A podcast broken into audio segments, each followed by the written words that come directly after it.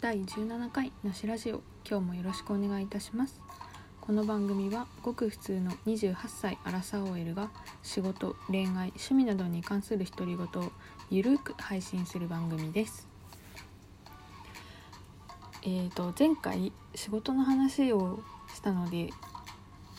まあでしかもねなんかモヤモヤしてることをね話してしまったので、まあ、今日は割と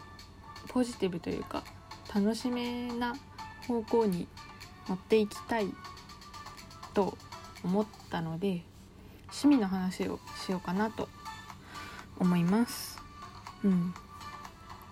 まあ趣味って言ってもねいろいろあるんですけどまあまず私が自分の趣味について話す上で、まあ、まず一番最初に喋っておくことかなって思ったことを今日は話していきます。そんなわけで今日のテーマは私ジャニオタでした。です。はい。まあ、ジャニオタでしたということでねなぜ過去形なのかというところも 含めて今日は話していきたいと思います。うん。まあいわゆるねジャニーズが好きなオタクということなんですけどまあ、私は中学生の頃中学1年、まあ、小学校を卒業する間際ぐらいに、まあ、ジャニーズにはまってまあねつい最近まで一応ジャニオタだったっていうことになるんですかね。うん。なんでもうかれこれ15年くらいかな。ちょうど15年だったんだっけな。なんかそんな感じです。15年そうそうそうだね。15年です。あの2005年か多分好きになったのが。あの青春アミーゴが流行った年です。うん。今年ねなんか話題になってましたけど。あの年にねジャニーズにドハマりした世代なんでございますが。うんまあじゃあまあ一番最初になんで過去形なのかっていう話を最初にしちゃおうかなと思うんですけどあのねつい最近まででしたみたいなので、まあ、なんとなくあもしかしてって思う人もいるかと思うんですけど、まあ、私が好きだったのは手越くんです。はい、まあ、好きだったっていうか別に嫌いになったわけじゃないんですけどそうずっと15年前からずっと手越くんが好きでうん本当に好きでねライブとかもね毎年欠かさずに行くほどにあの応援していたわけなんですけれどもねまあ今年いろいろありましてまあ知らない人はいないんじゃないかなと思うんですけどいろいろありましてねジャニーズを辞めるっていうことに、ね、なってしまってあのなんか心の準備もできぬままあの推しがジャニーズ辞めたっていうことで私のジャニオタ人生もあっけなく終了というわけでございます。ねこんな形で終わると思ってなかったのでまあね正直荒沢だし、ね、周り結婚していく中で自分いつまでもオタクやってらんないなってなんか心のどこかでは思ってたけど、まあ、なんかいまいち踏ん切りをつけられなくて、まあ、そもそもジャニオタの定義って何なんだよっていう話なんですけどなんかどのレベルからオタクなのかって言われたらね正直明確な定義はないんじゃないかなって私は思うんですけど、まあ、だから私なんだろう自分がオタク卒業って宣言したらもうそれは卒業なんじゃないかなって思っちゃいますけどまあそれでね別になんかオタク卒業ってもうどうも思えなくてこの年までねずるずる来たんですけどうん今年ねいきなり終わっちゃったんですよ。すごいね悲しい、うん、まあちょっとねいろんな思いがあるので一概に悲しいやらまあこれでもよかったやらないやらっていうのはねなんかもう一言にはまとめられなくて正直その時によって思うことは違ったりします。うん。でねまあ今年、まあ、本人もね会見で言ってたんですけど今年がそのなんか4部作のねラストだったんですよ。アルバムをね4部作みたいな感じでやってて毎年それそのアルバムに沿ってツアーをやっていて、まあ、今年が4年目っていうことで年明けにねあの今年もやりますよっていう話発表があってでしかもねなんか今年はその最近ねずっとやってなかったような会場があったりとか初めてやる会場があったりとかで結構豪華だなって思ったわけなんです。多分4人やってから一番豪華だったっていうか公演数とか会場も含めて一番多いんじゃないかな、うん、って思ってて。そうなんか私の地元新潟公演もそうだし。であと私一番最初に手越くんを見たのが横浜アリーナなんですけどなので私結構横浜アリーナ思い出があってあのまた横ありでやってくれないかなって実はもうずっと思ってたんですよ。多分4人になってからやったことなくて横ありやってほしいってずっと願っててそしたら今年のツアーに横ありがあってもうそれはね発狂しましたよ。したんですよ1月2日ぐらいにね。そう。まあそれでもう今年はなんだろう集大成だしもう自分の後悔しないようにもう荒沢だしねなんかね来年も行ける保証もないし今年たくさん行こうと思ってたくさん応募してでしかもありがたいことにね結構当選率も良くてなんかあとなんか友達の友達とかに譲ってもらったりとかもしてなんか多分合計7公演ぐらいね行く予定だったんですよ。まあ、横浜アリーナもちろん当たって地元新潟公演は3公演あったんですけど全部当たってね、あと東京ドームとか行く予定だったんですよね。それでそうだったんです。だから超楽しみにしてたんですけど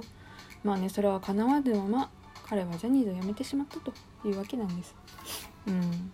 まあね本人はねやりたかったって言ってたのでまあ私はその言葉は信じてますけど。うん。だからねなんでこうなっちゃったのかなって今でも時々考えちゃいますけどね。うん。うん、っていう話で終わっちゃうと今日も結局暗い話になるので、まあ、ちょっとね楽しかった頃の話もちょっとしていこうかなと思うんですけどもともとね好きになったきっかけはなんか最初はねあの極戦きっかけだったんですよジャニーズにハマったのは。あの第2シリーズですね。あの、うん、カトゥーンの2人ジンカメのやつです。そうあれがきっかけであのジャニーズに興味を持ってあのオタク雑誌の一つである「明星」をねあの初めて手に取って、まあ、毎月買うようになったんですよ。でまあその中でまあ当然他のジャニーズも載ってたのでいろいろ見ててそこで目に留まったのが手越くんだったんですよね。まあね今でこそねなんか金髪でなんかチャラくてなんかね軽いノリでポジティブで元気なやつみたいな感じですけどあの昔をね知ってる人はねわかると思うんですけども当時はねあのニュースの一番端っこにいてで、まあ、髪も黒いしめっちゃ芋っぽくてもうね今の彼からは想像できないぐらいね何て言ったらいいんだろう。うーんもう芋芋っぽいが一番妥当かな。うんそう芋っぽかったんですよだから。そう。だから私はそういうとこから好きなのでなんか手越くんが好きっていうとチャラい男が好きなのかって思われるんですけどいやそうじゃないんだっていうことをねいつも声を大にして言ってたんですけどそうそんななんかニュースの端っこにいた手越くんの写真を見てあれこの子結構いいなって思ったのが最初でしたね。なんで最初は完全に顔ですね。でそしたら、まあ、そしていろいろね調べて調べてっていうかねうんいろいろ情報収集していくうちに、まあ、彼はすごい歌がうまいっていうことを知って、まあ、そこもまたハマった理由の一つかなと思いますね。すごいなんか当時端っこにいたけどなんか歌だけは結構いいパートを歌わせてもらっててあこの声好きだなみたいなこの子歌うまいなみたいな感じでどんどんハマっていった感じです。で多分その1年以内に初めてそのさっき言った通りね横浜アリーナに行ったのかな。なんか私母親がねもともとジャニオタなんですよ。ジャニオタっていう単語が当時あったか分かんないんであれなんですけど。なのでねもともとあのジュニアのファンクラブに入ってて、まあ、ニュースってその当時ニュースとしてファンクラブなかったのであのジュニア枠であのコンサートに応募できたんですけど、まあ、母がそれに入ってたのもあってちょっとコンサート行ってみるみたいな感じだったんですよ。なんかすごくないですか？そうそんな母じゃなかったらね絶対こんなになってないんですけど。そうそれで新潟からねはるばるあの新幹線に乗って新横まで行って手越くんに会ったと。でしかもねその時めちゃくちゃ席運良くてなんかアリーナの前から2列目だったかな。なんか超やばくないですか？多分ね15年間のジャニオタ人生で一番最初が一番いい席でしたね。そう。あれ本当にね今でも忘れられないですあの光景は。なんかなんとなく残ってますね。1415年前だけど。そうそこからね結構ほぼ毎年学生時代もあのそれこそね当時は、まあ、その年にすぐ新潟来てくれたけどあんまりねなんか新潟には来てくれなかったので